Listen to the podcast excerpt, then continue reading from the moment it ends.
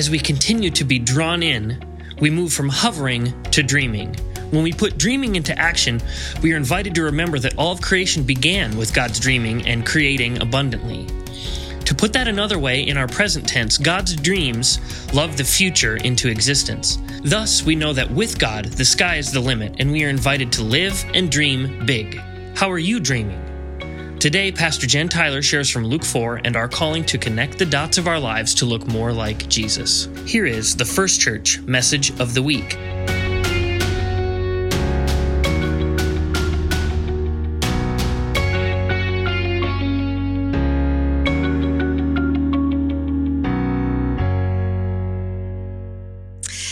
Last week we kicked off our new sermon series that we're titling Drawn Into the Creative Life with God as we talked about how incredible God's creating and creation is. We reflected together on those opening words of Genesis that invite us and remind us that we have a letting God who invites us to know that even as God created the large and the small things of the world, it isn't that God overly had to focus or work, but God let them come to be as he invited there to let there be light. Now, as we move into our series, we're going to continue to talk about what some of these unique and creative ways are that we can create and be a part of God's creation. And there is a lot, there are a lot of ways that we are able to do that. But part of what we talked about last year with the creating and creation was this big picture stuff. But we also are invited to know that sometimes the big picture only comes into being if we first take a moment to focus on some of the details, the little small things that make up the bigger one. And so today I want to invite you to join with me as we move from trying to see and be a part of the big picture into taking an active approach of bringing forth new creation within and around us while keeping those specific details that lead us towards the big picture in mind. Partly I want to do this because I imagine that God's greatest creation started with a big picture, right? With a dream. Anybody ever had a dream before? Right? Sometimes our big dreams come to be not by running a marathon before you've ever run your first 5K, but by starting small and taking steps. God got to dream up what would be forthcoming, and I would say loved all of the limitless creation that is into being by first taking small steps. By first knowing that we have to take all that is and all that has been with us into our future. And so today, as we dream together and as we focus not on the things that we cannot do or that we have not done, but instead on the things that we know God may be calling us to do, as we dream into that future and possibility, I want to invite you to join with me as we pray together. It was in the beginning of time, oh God, that we know that you declared, let there be, and all that is and all that we are came into being. In the same way, might your spirit move in us this day that we might let there be an openness and a willingness to encounter you in new ways, to encounter something unexpected in all you have to say and teach us this day. Amen. So, the scripture passage that I'm going to read for us here in a moment is going to come from the book of Luke in the fourth chapter. I'm going to start in verse 14. This is the story that immediately follows the 40 days and 40 nights that Jesus has been wandering in the wilderness. Jesus comes back from this time of being challenged and being tempted and being vulnerable. And then we are told he jumps straight into ministry. We are told that he goes back to his hometown and he speaks in the temple. Now, this is an important story about Jesus because I believe that it connects the importance of past prophecies, things that his people have read and believed for a long, long time, with the hope of the future that Jesus represented, not only for them, but also for us. At the time that this took place, we know that Jesus was inviting all who would hear to know that their hope of the future was not only something that they longed for a long ways out, but that it had come to be.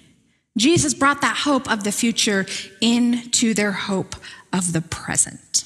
Hear what I mean when we read this passage together. Luke chapter 4, beginning in verse 14, it says, Jesus returned in the power of the Spirit to Galilee, and news about him spread throughout the whole countryside. He taught in their synagogues and was praised by everyone. Jesus went to Nazareth, where he had been raised. On the Sabbath, he went to the synagogue as he normally did and stood up to read. The synagogue assistant gave him the scroll from the prophet Isaiah. He unrolled the scroll and found the place where it was written The Spirit of the Lord is upon me, because the Lord has anointed me. He has sent me to preach good news to the poor, to proclaim release to the, cap- to the prisoners and recovery of sight to the blind, to liberate the oppressed, and to proclaim the year of the Lord's favor. He, Jesus rolled up the scroll, gave it back to the synagogue assistant, and sat down. Every eye on the synagogue was fixed on him. He began to explain to them Today, this scripture has been fulfilled, just as you heard it. Here ends our reading today. So, in a turn of a different kind of image, I wonder if anyone looks at this screen and if anyone here, uh, did anyone else, I know our kids left us, did you grow up doing connect the dots? Right? So we've all done connect the dots, and maybe some of us, not just as children, I know we have some young at heart among us, so maybe some of us still love to do connect the dots. Um, whenever I think of connect the dots, I came up with this image because I think, wow, those complex circles and dots, they don't always make what we think they will, do they? It's amazing to me how a cluster of dots can come together to form something recognizable. And how that seemingly random splatter, or in this time movement of dots together, can make something that's understandable and whole when we're able to see it as it's meant to, as it is meant to be, connecting them as one. It's a little like this connect the dot picture. Now, clearly, this is what I would call a cheating connect the dot, right? Because they've already drawn in most of it for us, but as you draw around the aura, it gives you the outline of Jesus and it makes it very clear exactly what this is. But can you imagine this picture if there were no lines drawn in for you and there were lots more numbers? Can you imagine how easy it would be to accidentally connect the numbers in the wrong order and how none of it would then make sense. With these kinds of puzzles, I think it's often hard to see anything until we take time to connect the dots, and even then, when we're intentional and do it in the right order. Now, in a lot of ways, that is what is happening when we open the Bible. Standing alone, these stories that we read, they don't make sense. They don't hold a lot of meaning even on their own, at least not to the depth that they can when we hold them together. When we connect these stories that are next to each other, or the history, or the culture, or the traditions that they represent, they begin to come together to show us a deeper meaning of what Jesus is teaching. Often, these lessons that Jesus offers us, just like in the one today, is a part of something bigger than it looks at first glance. That's what's happening when Jesus stands in the synagogue, as he does in the story today, and reads from the scroll of Isaiah in the synagogue. When he steps up to read that day, the people in the congregation, they think they know him right? They think they've got him all figured out. They know Jesus is Mary and Joseph's boy. He's the one who was raised in this town, who played with our children, who we saw helping his dad in the carpentry shop down the road. They know that Jesus is this kid that they've seen out at the market or worshiping in the synagogue with his family. They know him as the little boy that they had seen raised in their little hometown. But the day Jesus steps up in the synagogue, he's someone different. And that made this a day that they would not soon forget. Even though Jesus was a familiar face in their community, the fullness of his life and his mission and his purpose on earth, it had not been fully understood. But beginning to understand who he was began in this moment for them. Because until now, they could only see Jesus as this individual little dot, right? This one aspect of his life he knew, the child of their friends, the child of these people that they knew. And yet they had no idea what they could not yet see. That this wasn't just the neighborhood boy that they both knew and helped raise but rather, Jesus was a whole lot more than that. And his true image was what we now know was as the Son of God. A truth that the community didn't know, in part because they had not yet had the opportunity to step back and see that big picture and connect all those dots. And yet, as we know that they couldn't have known this because of that, we also know that Jesus stepped up that day because he wanted to help them to do that. This is a big moment for Jesus and for all who hear the proclamation. Now, it was a big moment for Jesus in a lot of ways. Uh, most preachers or other t- teachers, maybe, they'll tell you they remember their first day. I remember giving my first sermon in my home church. And you know what's great about preaching in your home church for the first time? Even if it's awful, they think you're amazing. But in the same way, Jesus stepped up that day, giving his first sermon and teaching in his home synagogue that day. And that's what they expected to round up their little boy who's going to be a rabbi and to celebrate. And instead, Jesus, well, he brought a different kind of message, a different kind of announcement, an announcement that a theologian by the name of Linda Bridges describes well when she put it this way. She said that Jesus' announcement says that they can no longer see him as simply a village carpenter or as Mary and Joseph's boy. He is the one that they have been waiting to come all their lives and their grandparents' lives and the generations before them. The carpenter's son is the Messiah. As this, Jesus' first sermon in his hometown, is this moment that he not only steps up to share the word, but can you imagine the shock and the surprise when he declares that he is not only a rabbi for the time, but a rabbi for all of time?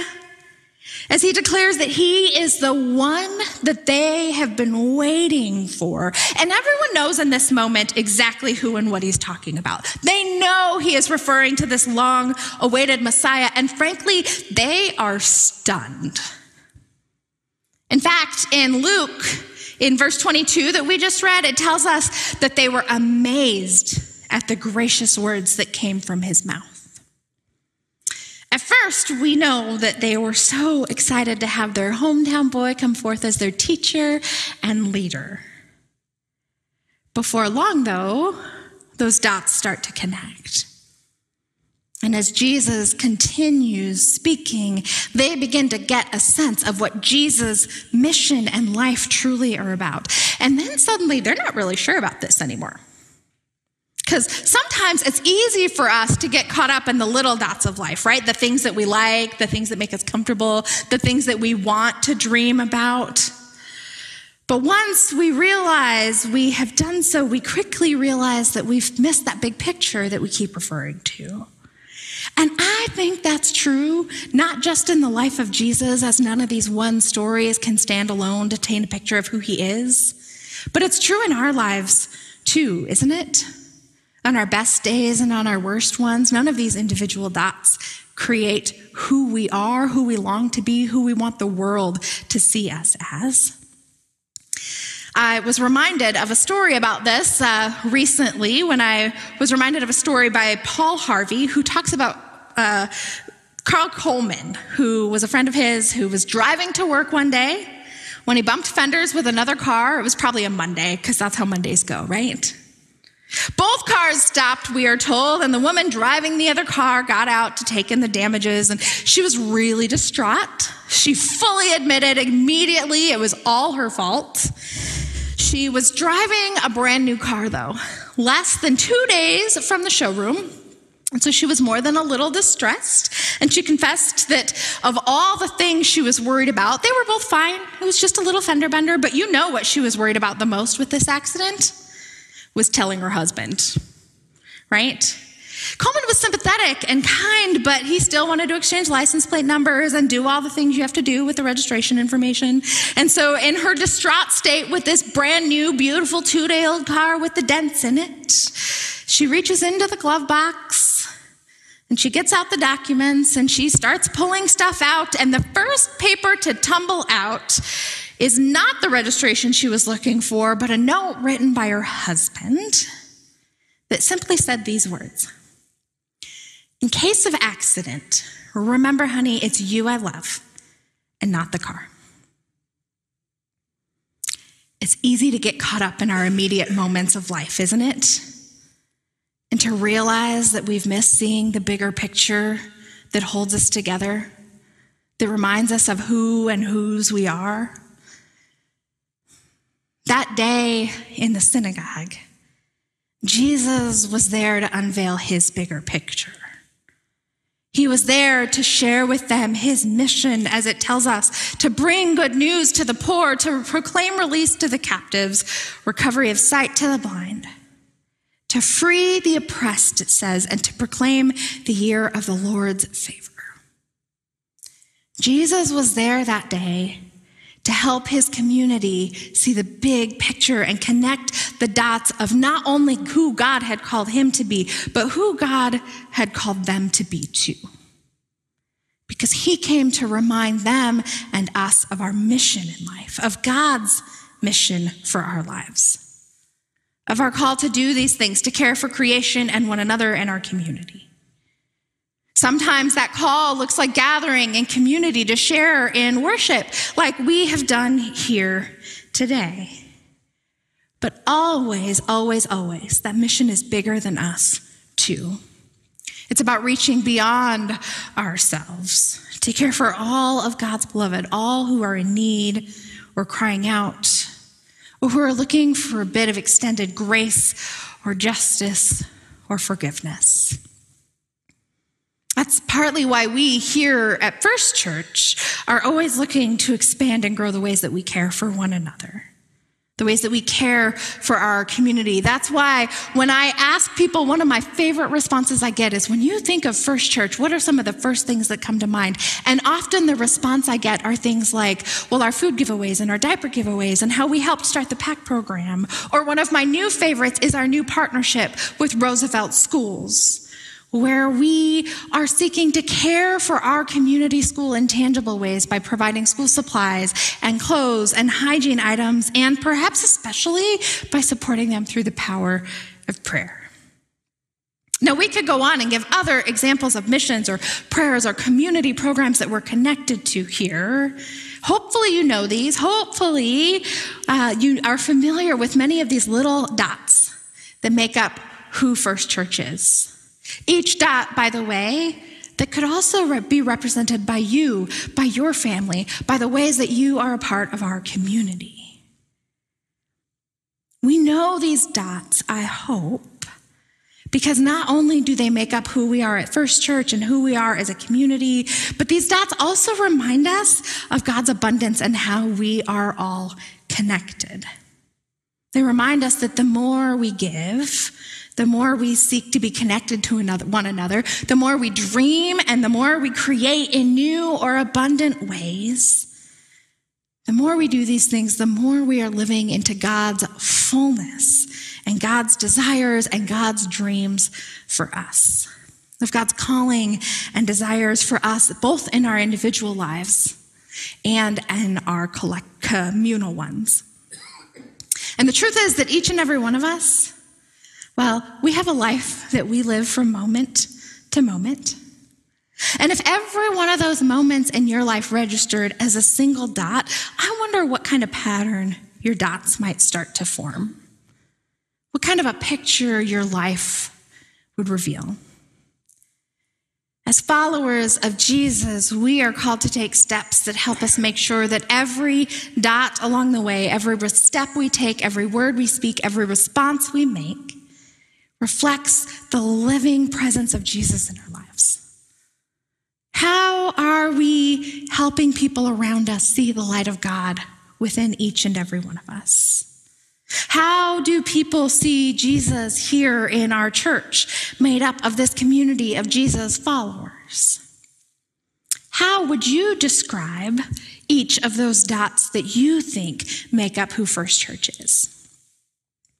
As Pastor Abigail mentioned earlier, this coming Saturday, we are joining together in our fellowship hall downstairs to, in part, have a conversation not about what all those dots look like, but if we had a couple of big pointed connecting points that all the rest draw back to, what would we call those?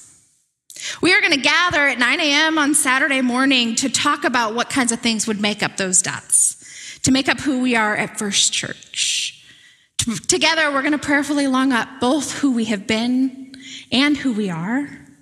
We're going to talk a bit about some of our aspirations of who we long to become as we dream big dreams full of big picture ideals and share stories that illustrate who we are as we seek to live into these dreams, as we seek to live into the reality of who God has called us to be. We're going to imagine God's dreams for us as we come up with what our greatest values are in our church in order for us to live into and to embrace and to work towards bringing who God continues to call us to be into existence. And we're going to do all of this because we know that we are called to live into and to embrace our mission that will stay the same to make disciples of Jesus Christ for the transformation of the world. Now, friends, I name this workshop because it's important and it's timely and it's right there, but it's only one of a lot of ways that we are creating new dots and connecting old ones here at First Church.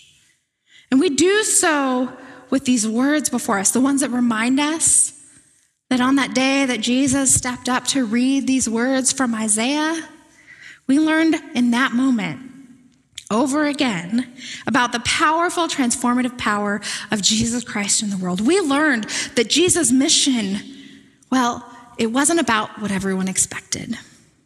God is love, we heard earlier. God forgives you. What are those other things that we shouted out when Sandy asked?